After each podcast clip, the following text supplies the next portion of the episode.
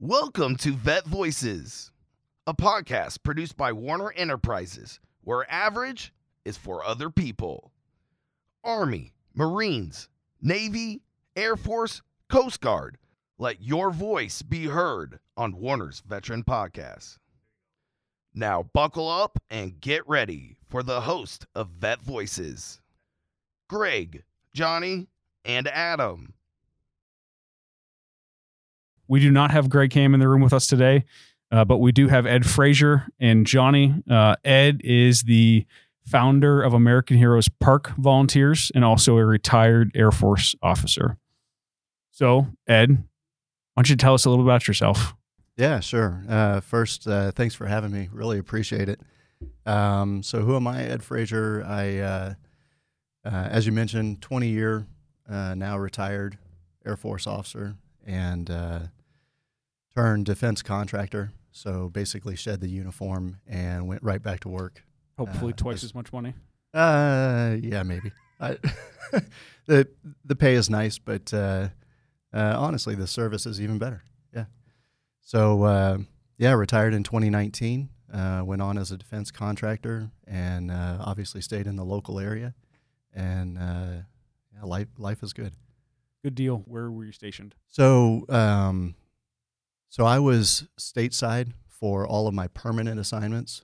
Plenty of deployments. We'll get into that, but uh, yeah, I started. Um, I did tech school in Texas, and then from there went to Virginia uh, Nevada, Florida, Georgia, back to Texas, and then to Nebraska. Okay. So if you retired in 19 with 20, you got mm-hmm. in a couple and of years before 9 11. That's right. Yeah. Okay. What yeah. was that shift like seeing it pre and post? All of my service was post. Yeah. So, um, so I, I graduated from the Air Force Academy in 99, uh, summer of 99. And uh, by the time I got to my first real duty station after tech school, so that was in Virginia, uh, it was what summer of 2000, so about a year later. Um, and the mission that I rolled into uh, was really in support of Operation Southern Watch and Northern Watch, mostly over Iraq, enforcing UN Security Council resolution. Uh, and although we, as we say, we were going kinetic, right? We were we were dropping bombs from from time to time. Um, it it was really a, a UN focus, uh, and then of course 9 11 happened, all hell broke loose, uh, and we shifted our focus overnight. Um, so it was a, a pretty drastic change from what we were doing. Lots more ordnance. Uh, yeah. yep. yep. Yeah, definitely. All right. Uh, so career intelligence officer um, for the Air Force, and is that I, I don't know I have I have a lot of friends that are uh, intel smart folks that know a lot about systems and sensors and all that type of stuff. Yeah, and that that's along the lines of what you did when you were in the Air Force, right? Yeah. Any, anything you can share on what what a Air Force intelligence officer really does? I I very quickly think of James Bond, but then also think of my real world experience of some widget on a plane that's collecting some type of information that then gets expanded upon. Yep. Yep. So, uh, yeah, forget all the James Bond stuff. Yep. Right there, there is some of that. I did not do that. Um, yeah, my focus was uh, was really the latter of what you explained. Uh, we've got a number of uh, of aircraft in the Air Force fleet, and really joint, right? Army, Navy, Air Force um, all sorts of different things that we can we can pull from. They're loaded with sensors. Uh, we collect on the adversary and then analyze that data, give it to the decision makers, and as you mentioned just a minute ago, uh, let them drop bombs. Good deal. All right. So, how'd your experience in the Air Force uh, shape your perspective on GWOT? Right. So, GWOT, Global War on Terror, uh, which is effectively the period of war that we're in now. Uh, President Bush declared global war on terror post 9 11, uh, and yeah. we're still in that timeline, I believe. I don't think we've ended GWOT officially. I think that's Correct. still open. Yeah. yeah. So, what's your perspective on that? At 20 year guy who's deployed multiple times, who's seen a lot of that transpire. Mhm. What are your thoughts? Um, so my uh, as I as I mentioned when I when I came in in '99 uh, and really got operational around 2000, uh, it, it it's hard to even imagine to go back to that point pre 9/11, right? What was our focus then? Uh, yeah, we were we were doing this thing in Iraq, um, but of course the you know Soviet Union had long since fallen, so that wasn't so much an issue. Um, but I'll but I'll tell you the the attacks on 9/11, uh, from just from my perspective, gave us a laser focus. We went from yep, we're doing lots of training, but yeah, we've got the stuff over in the Middle East. We're we're taking care of that. Uh, but 9/11 happened, gave us focus, gave us purpose, uh, and there was no doubt in anybody's mind waking up every single day. Why are we going to work? What exactly are we focused on today? Uh, what what is our mission? That was always very clear, um, and we were. Uh, I'll, I'll say we were fortunate to have that focus, uh, and really throughout my entire career. So, just based on the timing, right, coming in uh, right before 9/11, and then I served 20 until 2019. Almost that entire time was in support of the global war on terror.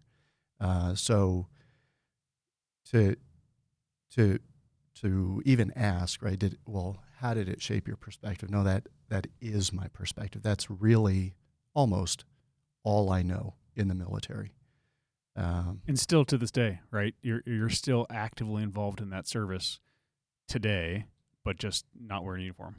Yeah, so um, definitely a different focus out of uniform, uh, where I am no longer engaged in real time, real world operations. Uh, I'm I'm more focused on supporting that, um, and I'll even say from from a distance. Right, my my day to day job is far removed from uh, from anything China, Russia, continued global war on terror. Uh, so I'm very, very, very much rear echelon, um, and that and that's okay. I'm Right. totally comfortable with that. Absolutely. Yeah. And there's a part that has to be played in the rear as well, right? That's an Sure, important yeah. part of what's going on in the front as well. Yeah, So- my my focus now, um, obviously, without getting into too much detail, is really uh, what capabilities do we have now, and how do we improve upon those capabilities, develop new capabilities for what we could encounter in the future. So let's shift a little bit and talk about what you're doing in Bellevue. What you Yeah. want to give us a, an overview of your efforts over the last couple of years and what you're trying to build in Bellevue? Yeah. So, um, yeah. So I, I'll go back just brief history, way more than just a couple of years. Um, so my my personal background with Bellevue, really with the Omaha metro area, uh, is what we could say about 35 years. Right. Okay. So I was here as a kid. Um, I, I- grew up in the Air Force. Right. Dad was career Air Force. Um, so he was stationed at Offutt. I was here as a kid in the mid to late 80s. Um, and then in what was it in 96 mom and dad uh, dad retired out of dc and he and my mom came back here to fully retire um, so from then until now right making trips coming back home seeing mom and dad that kind of thing so i've been associated with the with the area for for that long For a long time. yeah, since the 80s. Um, in 2016, I got orders to come to Offutt, and I knew that was going to be my last assignment um, by choice, right? I was coming up on 20. Um, like we said, in 2019, I Right. retired. Um, and so as I as I started working through that mental transition, hey, okay, we're going to Offutt. I'm going to retire in two and a half years and then what what are my next steps uh, and I, I did not have a clear vision except for one thing um, and I and I don't want this to sound cavalier or or nonchalant but right in the military we have a, a unique mission as we say killing people and breaking things Mm-hmm. and that's what I had been doing, or at least supporting that for 20 years. And as I rolled up on retirement, I wanted a pretty drastic shift. I wanted to be constructive. I wanted to build rather than destroy. Um, and I, I know that sounds a little awkward, um, but it's a really but, easy but way to summarize what what happens, though, right? Yes. That that shift, I think, is important. The the toll of killing people and breaking things, right, is is a heavy toll, and I think it is awesome to be able to recognize that you want that shift. I think that we would be Yep. in a, a, better place m- mental health perspective wise if Right. more people would understand the Yeah. toll and understand that a shift is important and that it's not stuff that we should be doing forever. Um, exactly. It's yeah. necessary. Yep. It's it's a must, especially from a national security standpoint. But it there's a toll associated. So kudos for recognizing that the necessary shift. Yeah, yeah, I appreciate that. Yeah, um, yeah, it, it was a necessary shift, at least in in my career and my Right. personal life. Um, and so, as I was saying, as as I started thinking about retirement, what does that mean? What kind of transition am I going to go through? Um, and where do I want to recapitalize my time? When I was in uniform, you know, working 10, 12 hours a day when I'm in garrison, working nonstop, right? Just uh, whatever. There's no clock when when you're deployed. Um, and I knew that I was going to come up on an opportunity um, to to not work those type of hours. Uh, and and so where do I want to put that time that I'm going to have? Uh, number one, definitely my family. Uh, but really, to the point of what we're talking about today, uh, is community service, volunteerism, giving back to an area that I knew as a kid. I know this area has a deep history with the military, generous support of the military. And so, how do I tap into that? How do I give back to the community that has given so much to the military in terms of support? Um, so, as I was uh, as I was working through all of that, um, just uh, I I really don't know how this part came about, but I I ended up in touch with Bellevue Parks, um, and was just interested in hey where are the parks? How many? So on and so forth. It, it was just something that i kind of stumbled into um, just a, an interest of mine. And as a kid i was familiar with Haworth park which is right up against the missouri river uh, in bellevue right before you cross the toll bridge into iowa. And when i when i was growing up north of that was a place called the kramer power plant. And what I didn't realize in my time away from this area uh, was that uh, they had raised the Kramer power plant, leveled it, and turned it into this place called American Heroes Park. And that really caught my attention just on the name alone. So, uh, so then I, I got in touch with Bellevue Parks, learned more about that.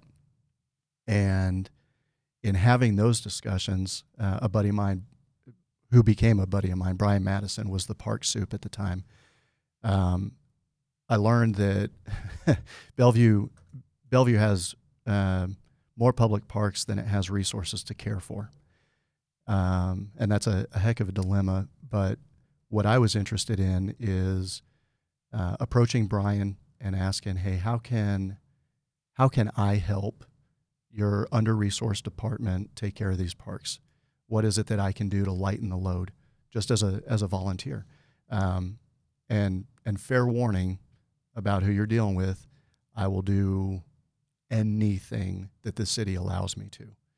Uh, so we had that discussion. Mission mission oriented. Yep. Right. Yep, absolutely. Point, point me in the direction. Yeah, Yeah. if you if you want me to help, awesome. I'm here. Um, kindly step aside and, and let me at it. Right.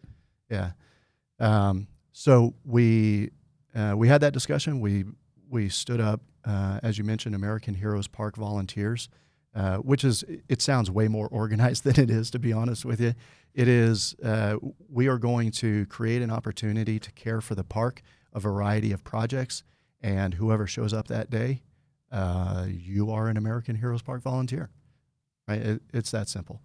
Um, so we we adopted the park through the city's Adopt a Park program, uh, and one of the one of the first projects that we took on was uh, kind of sprucing up an area uh, that is part of a 9/11 memorial, right? And that's that's where we really get into how did all of this unfold.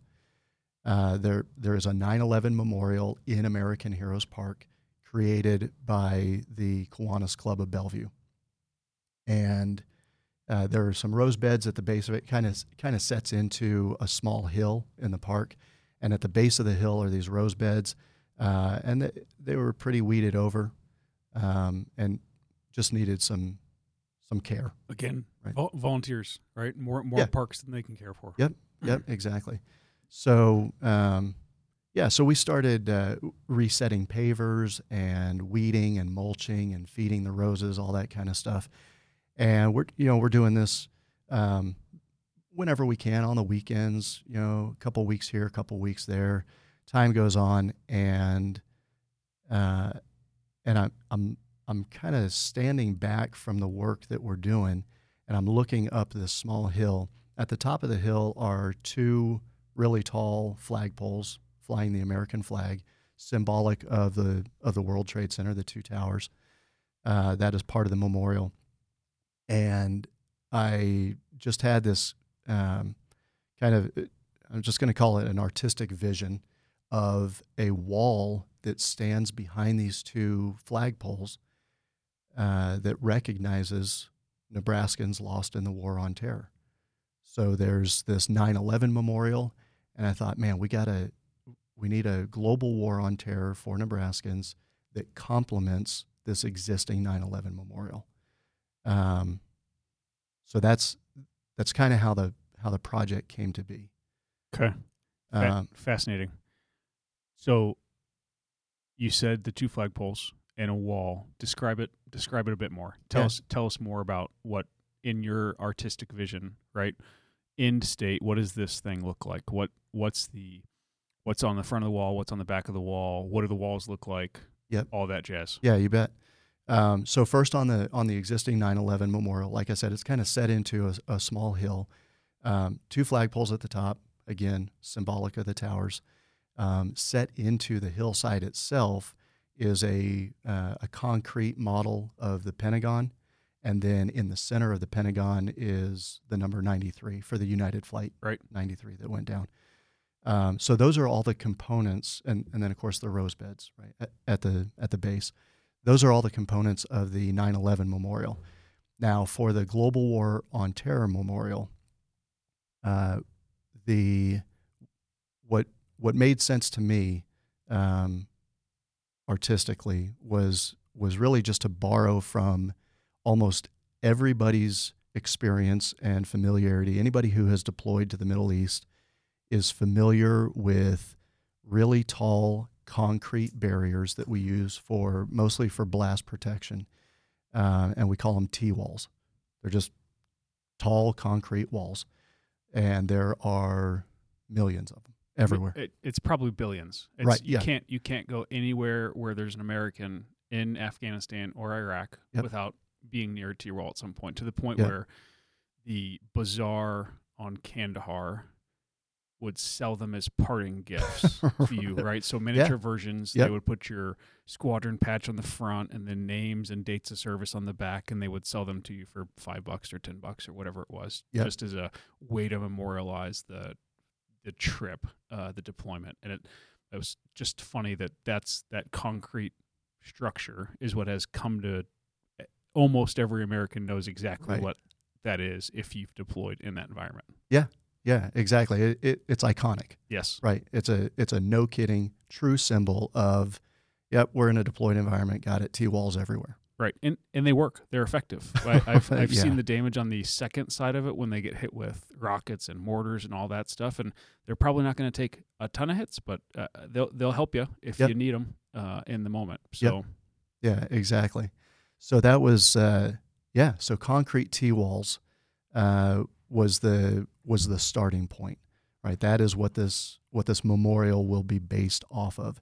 Um, and so uh, so we've got that as a foundation, really, and and specifically, we'll have four of these T walls uh, abutted uh, across the span behind the flagpoles for the 9/11 memorial.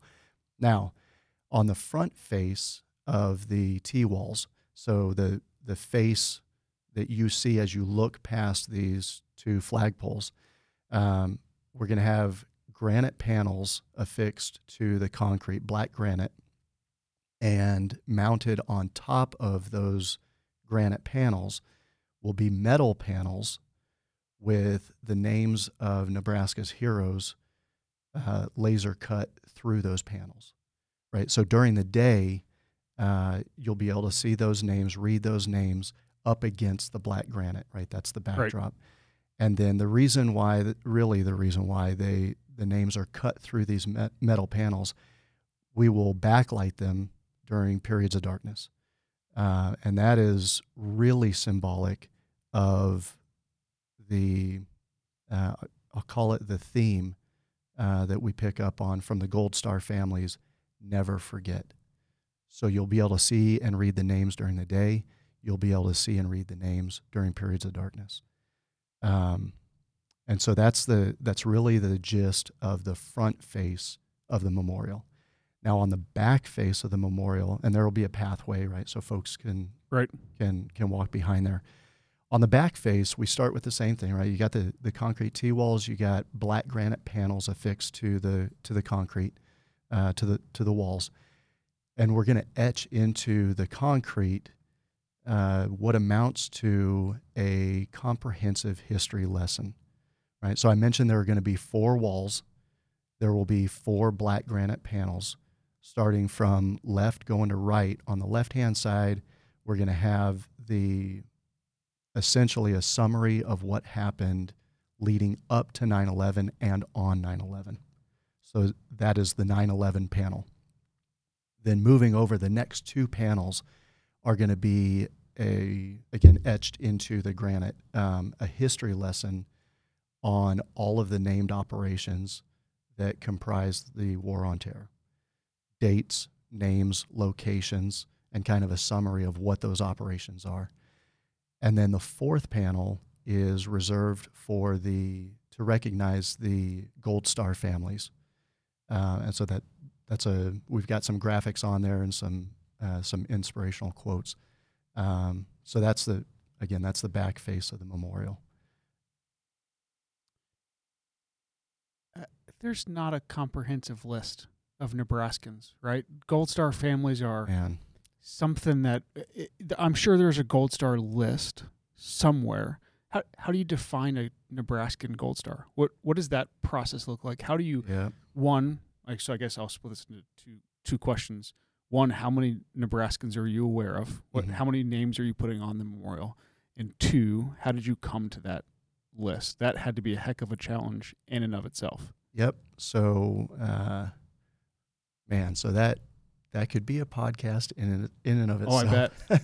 um, so uh, so we started doing our research in in earnest in 2017, right? Just getting the idea idea together was one thing, but then okay, now how do we how do we actually do this? Where do we even start? Uh, if we are going to if our if our point is to recognize by name Nebraskans, then yeah, to your question, what is a Nebraskan? On the surface, it sounds wonderful and it's and, and it sounds easy. Is it somebody that was stationed at Offutt? Exactly, is it somebody that was right. born here? Is it somebody that has parents who live here?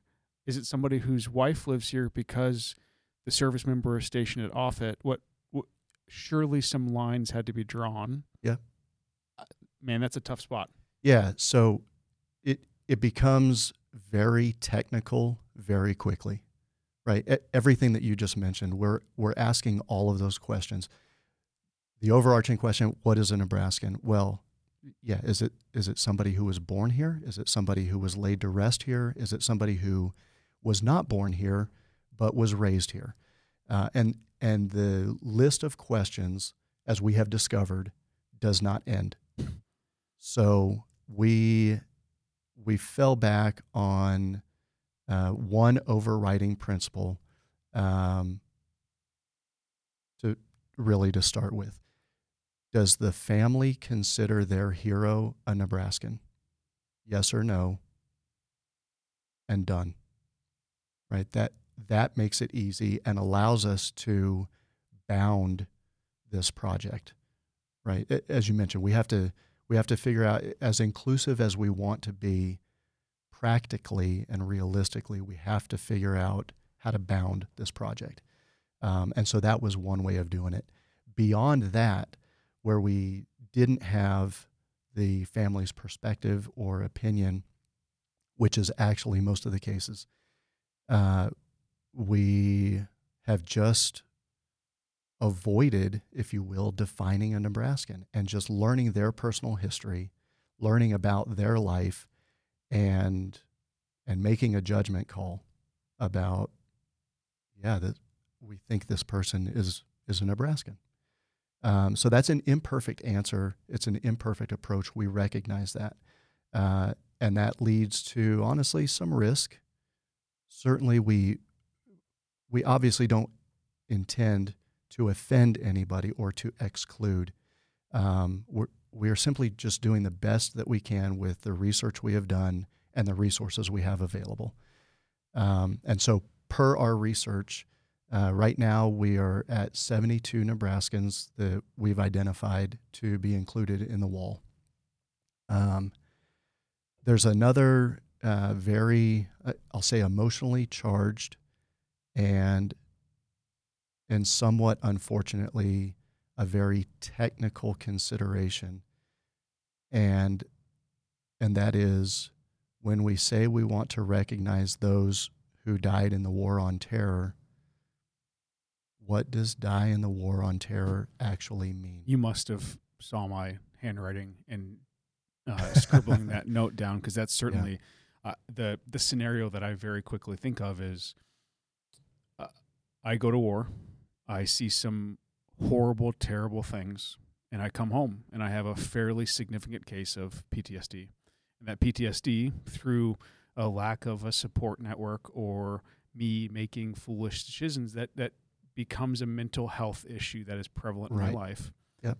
And then I take my own life. God forbid that that happens, but that's a fact of the reality of war and the, yep. the nation that we live in today. Uh, what's that look like for your memorial? Uh, it looks very difficult to deal with because, as I said, it is clearly an emotionally charged issue. Right? We're we're all everybody who is involved uh, is very passionate about what we're doing, and to draw the line somewhere and say, using the example that you just gave, right? Somebody uh, somebody had traumatic experiences in the deployed environment, came home, and very tragically succumbed to that trauma. Does does that scenario, and we have many data points to pull from, as you well know, uh, does that scenario constitute a fatality in the war on terror? Um, and the the short of it is there's absolutely no way to answer that question 100% of the time. Right? There's no there's no checklist we can run. There are no absolute criteria we can follow to make that decision. And we've we've been through the very uncomfortable discussions with some of the families and loved ones about well, my my brother committed suicide. Is he going to be on the wall? And the uncomfortable answer, in short, is he is not going to be on the wall. And I have been uh, very surprised by the response that we get, which to date, every single time has been okay, I understand what you're telling me and I accept what you're telling me. And just thank you for doing this. transparency and open, honest communication goes a really long way. Absolutely. Right. So it, you know, that before the first time I ever had that discussion, I'm I'm rehearsing it in my head, right? Because I, I know what's going to come up, and and you you try to account for every perspective, every angle, everything that you can. You can't though. To you, you can't. Can't. But you you want to do your level best to assuage the family, right? We we intend to be inclusive, but again, we have to also bound the project. And so we were several discussions into this, right, with various families, um, and, and even just uh, local residents, folks who are interested in the project, asking similar questions that you have asked.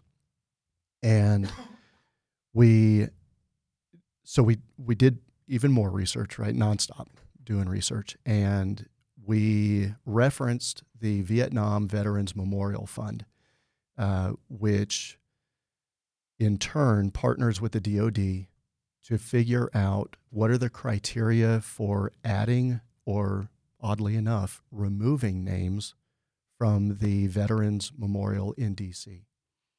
And there are so the the veterans the Vietnam Veterans Memorial Fund does not make the decision about what name goes on the wall or as I said just a second ago oddly enough what names come off the DoD makes that decision.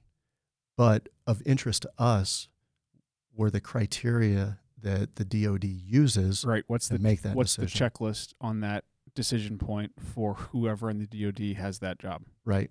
So, um, yeah. So I, I've actually got them here in my notes. Right. There, there are four criteria, and I, I don't know them off the top of my head, uh, but we could go over them. But those are the those are the four criteria that the DoD uses to at least guide the decision about who ends up on the wall. So we reviewed those criteria. We reviewed a lot of the work that the Vietnam Veterans Memorial Fund has done in concert with the DoD, and we said uh, that is a sufficient precedent for our project. That is helpful to us making decisions for our Nebraskans. Uh, so that's that's really how we. Those are the criteria we adopted and how we came about making that decision. I think that's really wise. A process you can point to and point that point to that is defined uh, Yeah. and in use and has been in use for a while. Yeah. So Yeah, and again, we recognize it's imperfect. Right. Right. We we fully understand that, and if at any point in time we have made an error in judgment or decision or process, we're open to that.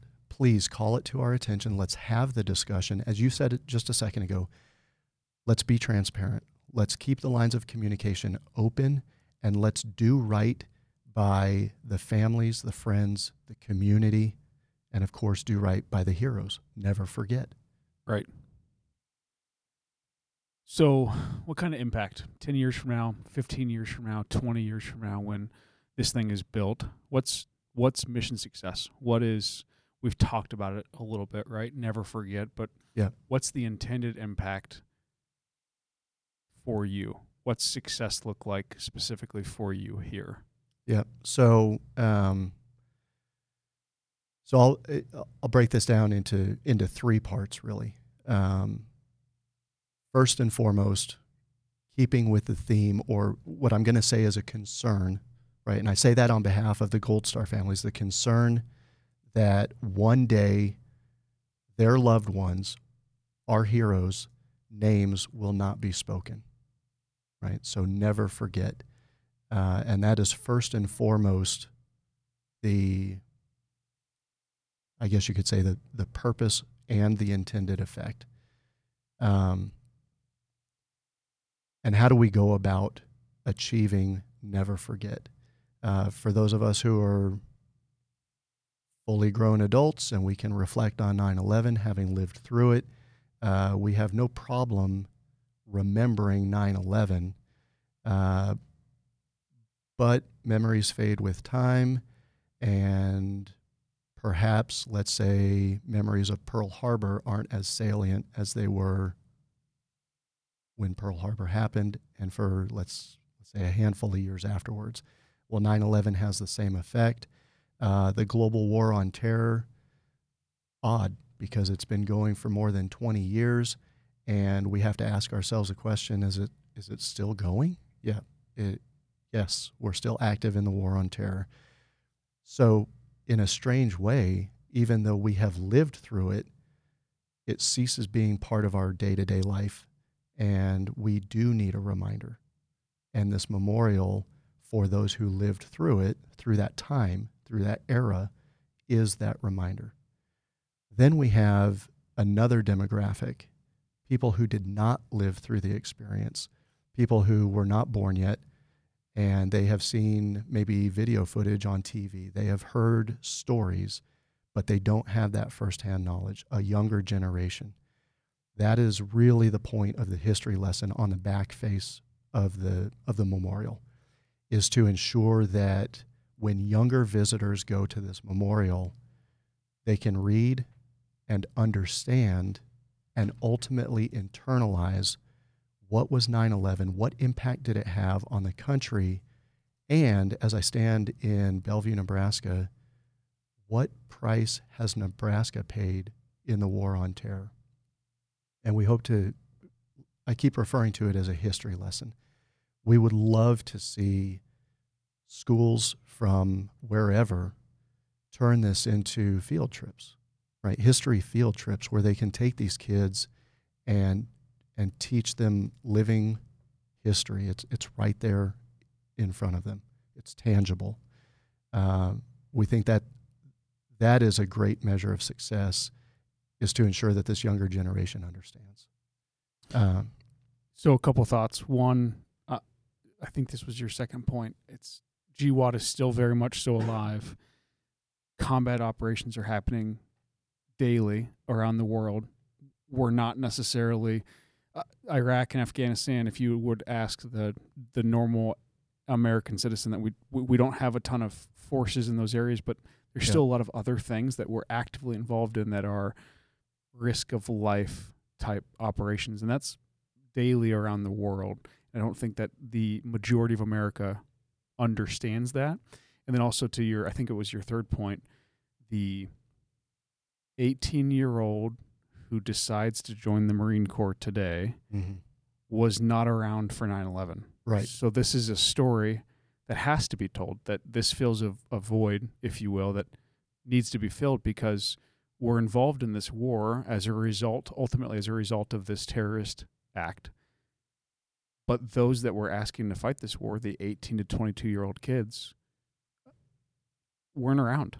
Yep. When it happened. And if they were, it's in their first few years of life, they certainly don't have meaningful memories of it. I, I've, I can tell you today and tell you the story of what where where I was and what I was doing and what mm-hmm. my family was doing when 9/11 happened. Yeah, of course. That's a very yeah. real thing for me. Um, yeah, interesting. Uh, great impact points. Yeah, it's so you you bring up a, a really interesting point. Um, folks who have joined the military who were not even born by 9-11 right born after 9-11 and we have um, in the in the dod we've we have engaged in uh, some would call it a, a pacific pivot right we we have, uh, I'm going to call it de emphasized the war on terror uh, in order to tend to higher priorities, right? The China as a threat, Russia as a threat. Uh, and, and we obviously and definitely need to address those. But to your point, the war on terror has not ceased, it's still going. Um, and, and on that note, right? Part of the part of the history lesson that I've talked about on the on the back face of the memorial, when we say global war on terror, many Americans are familiar with Iraq and Afghanistan. Almost, right? Al- almost everybody's familiar with that.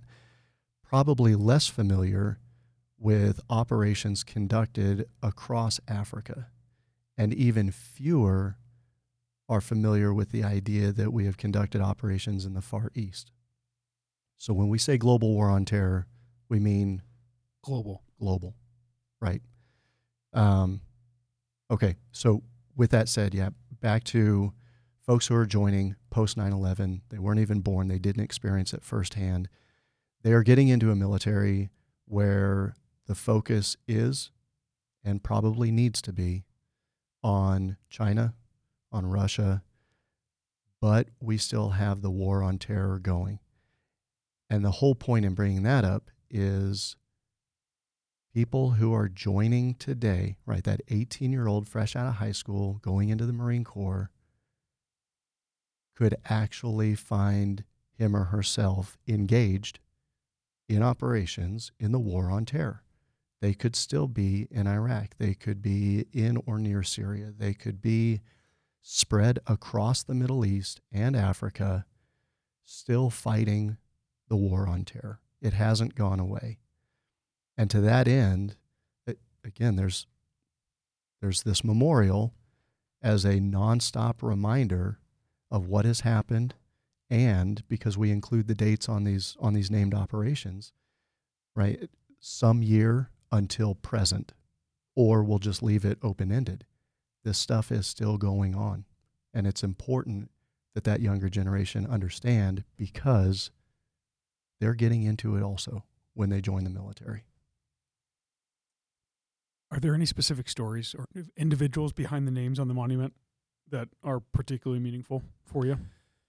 Um, yeah. So I'll I'll say um, I am I am fortunate that I do not know any of the names uh, on the wall firsthand. Um, but what I have discovered, what I've realized, uh, not only because I grew up in the military, right, but then served 20 years myself in the military, the world is a small place. Uh, and the military world, of course, is, is even smaller. Um, It's always amazing to me how small it actually is. R- Right. Connections pop up when you least expect them. Um, and I I find that cool. I I have really embraced that in my life. I just enjoy finding those connections and learning about them. Uh, oh oh man, you you were there at the same time, and we know some of the same people, and it's Right. just it it's just really cool to me. Um, so so with that said, uh, in uh, so I was in Iraq in 2007, and that was the first uh, battlefield memorial ceremony I attended. was was in 2007 in Iraq, and uh, and I I did not um, I did not know that one of the individuals we were honoring in that ceremony. I did not know at the time that he was a Nebraskan. Um, but uh, his name is Corporal Josiah Hollopeter. He goes by Joe, and he's, uh, if I remember right, he's from Valentine. And I, like I said, at the time, I, I didn't know that there was a Nebraska connection there, but his ceremony was the first I ever attended. Um, and as you might expect, uh, seeing his battlefield cross and that being the the first ceremony that I attended in a combat zone had a profound impact on me. Um, and it wasn't until we started doing research for for this memorial, um, I saw his name. You got to be kidding me! I, Right. Dang. Yep, makes it real for I, atten- sure. I attended this young man's ceremony in Iraq, and all of a sudden it is, it is real. Um, so that, yeah, that that uh, yeah, like I said, that had, a pretty profound effect on me. Um, the other touch point that I had, uh, again at the time, I did not know that that these guys were uh, were Nebraskans, but uh, so it was uh, 2011, and I'm in Afghanistan. Uh, there is a pretty well known incident about a Chinook that was ostensibly shot down uh, call sign extortion 17. And uh, extortion 17 went down in my area of responsibility, Tangi Valley in the Wardak province. And, uh, and, and that is an area that I'm responsible for, right, from, from an intel perspective. Um, extortion 17 went down, uh, and in that in that single moment, we lost 30 Americans and a military working dog. Um, two of the souls on board turned out to be Nebraskans. Again, I, I didn't know that at the time, but um, of course found out Right.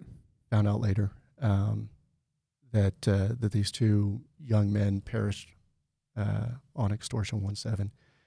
Petty Petty Officer John Douangdara and uh, Staff Sergeant Patrick Hamburger, uh, both Nebraskans. Didn't know it at the time. Fast forward several years, I'm doing research, and I see these two names. I'm pretty familiar with many of the names on extortion at this point. Um, kind of having lived that experience, uh, and I see these two names, and and it's a you know it's a flashback to to Joe's memorial where, holy cow, that this is real all over again, right? These are these are Nebraskans. These are folks uh, from from my stomping grounds, uh, and and it really drives home that this is not just a project where you want to give back to the community and honor the the Nebraskan heroes, uh, but it really becomes a calling.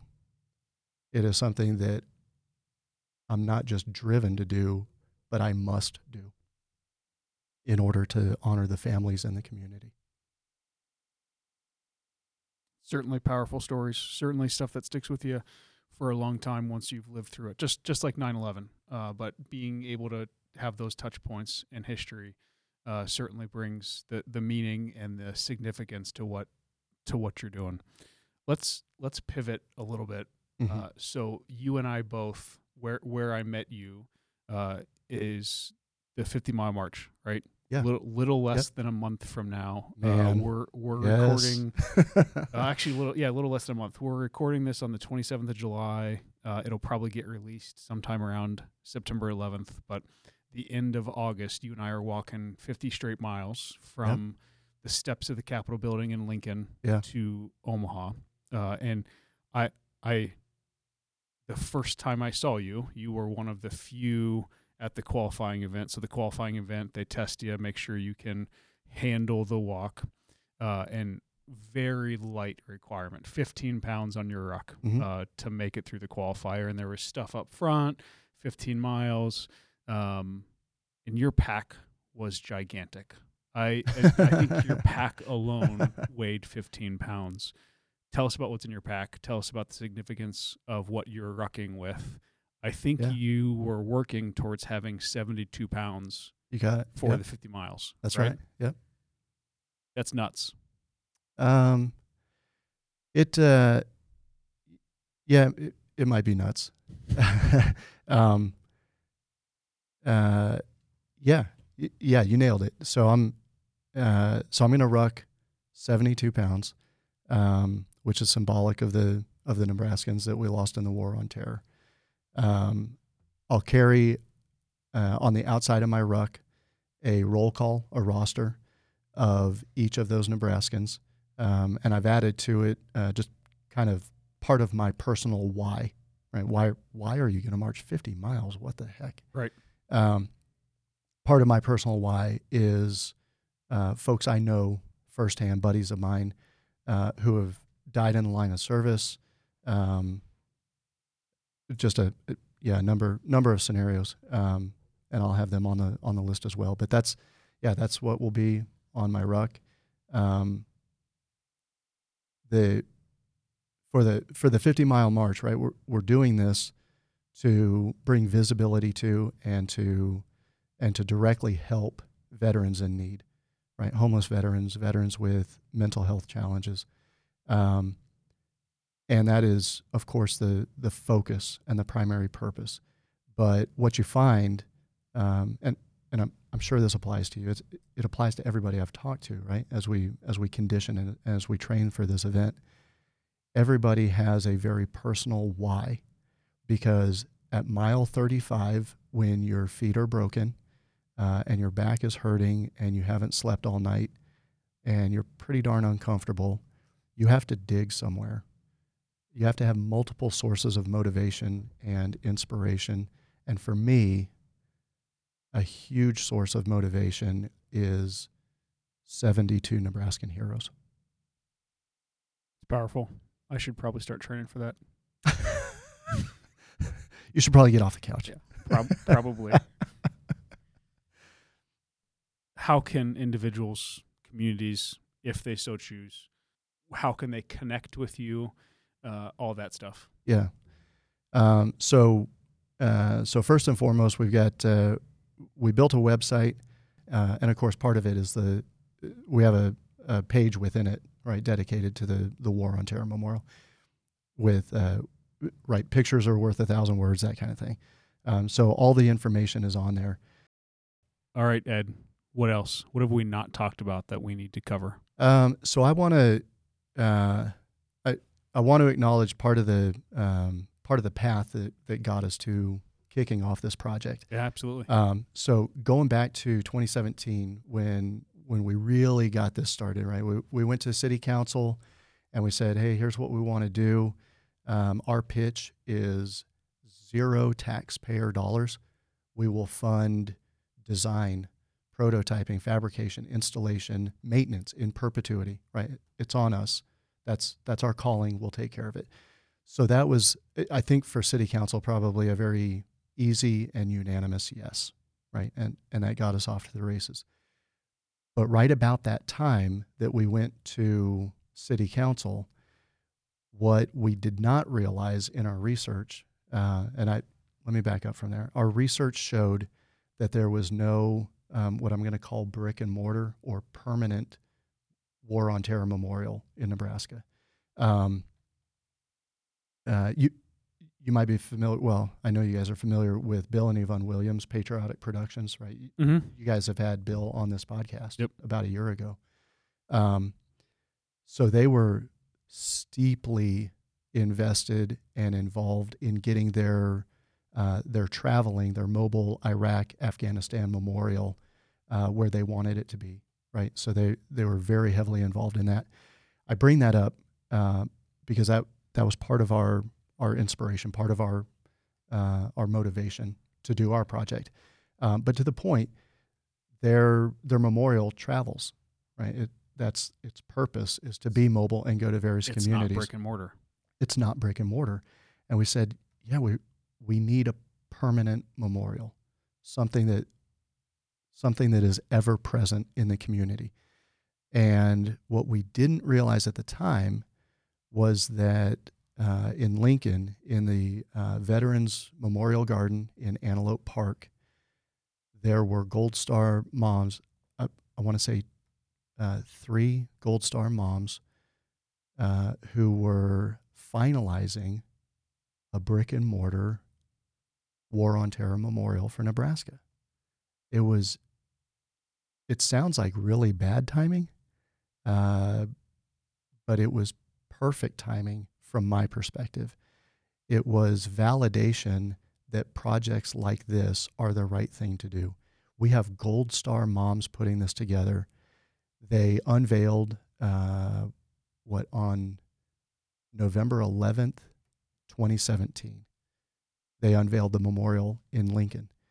And I thought, this is, yes, yes, this validates what we're doing we can have a, a war on terror memorial in Lincoln. We can have one in Bellevue. We can we can have as many war on terror memorials as we want so that we never forget. It was it was just a huge point of validation for me that uh, that yes, the the community needs this, and and we are doing the right thing by pursuing the project.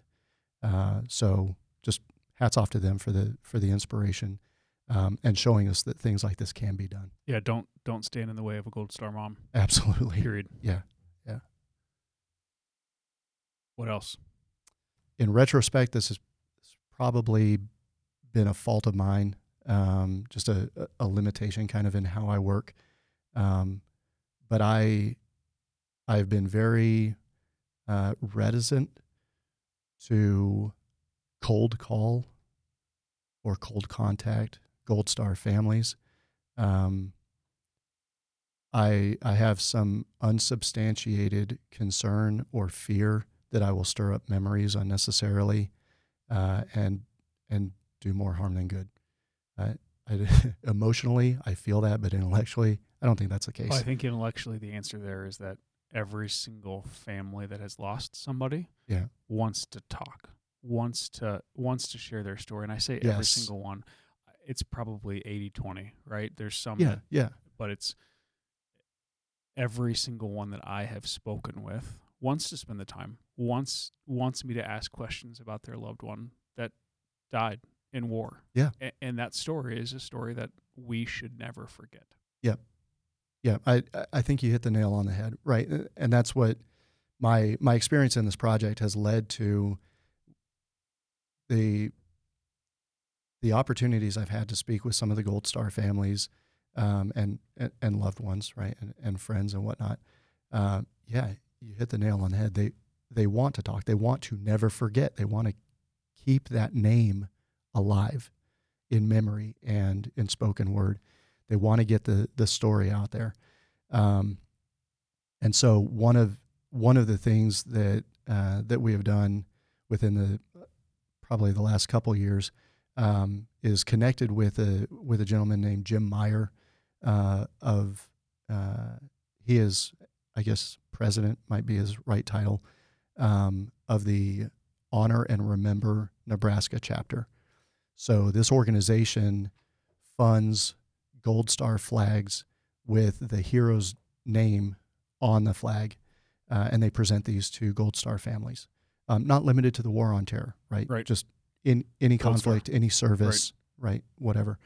Um, and so, so I've been in contact with Jim over the last couple of years, um, and he he has done a phenomenal job of connecting with, obviously, with the Gold Star families.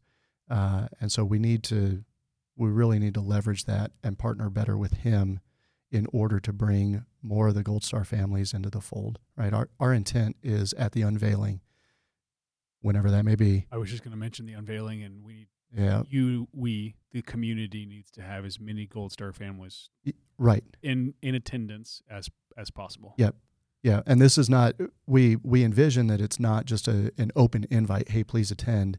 It is no, I'm I'm calling you and eh, and out of passion for the project and the sacrifices that you and your loved ones have endured, we would be honored if you would attend the event. Right. Right. It, it's a very personal thing. It's not just a, oh, I heard on the radio that Right. I'm invited. No, no, it's, it's very personal. Um, and I, on the note of Gold Star families, I, I do need to clarify one of the things that we talked about on the back face of the memorial, right? The, the last panel on the right hand side is reserved for, for Gold Star families, right? And even though this is a war on terror memorial, we've been very careful, um, as, as we talked about earlier in the podcast, we've been very careful to be as inclusive as we can be, yet set some practical limits to the scope of this project. Uh, so, so those that panel that honors Gold Star families is not at all limited to war on terror Gold Star families. It is it is inclusive.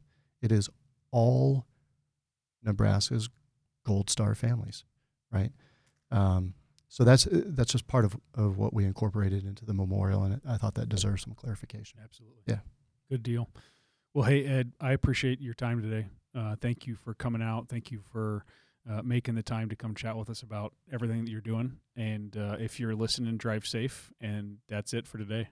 Yeah, awesome, brother. Thanks so much for the time. Heck yeah.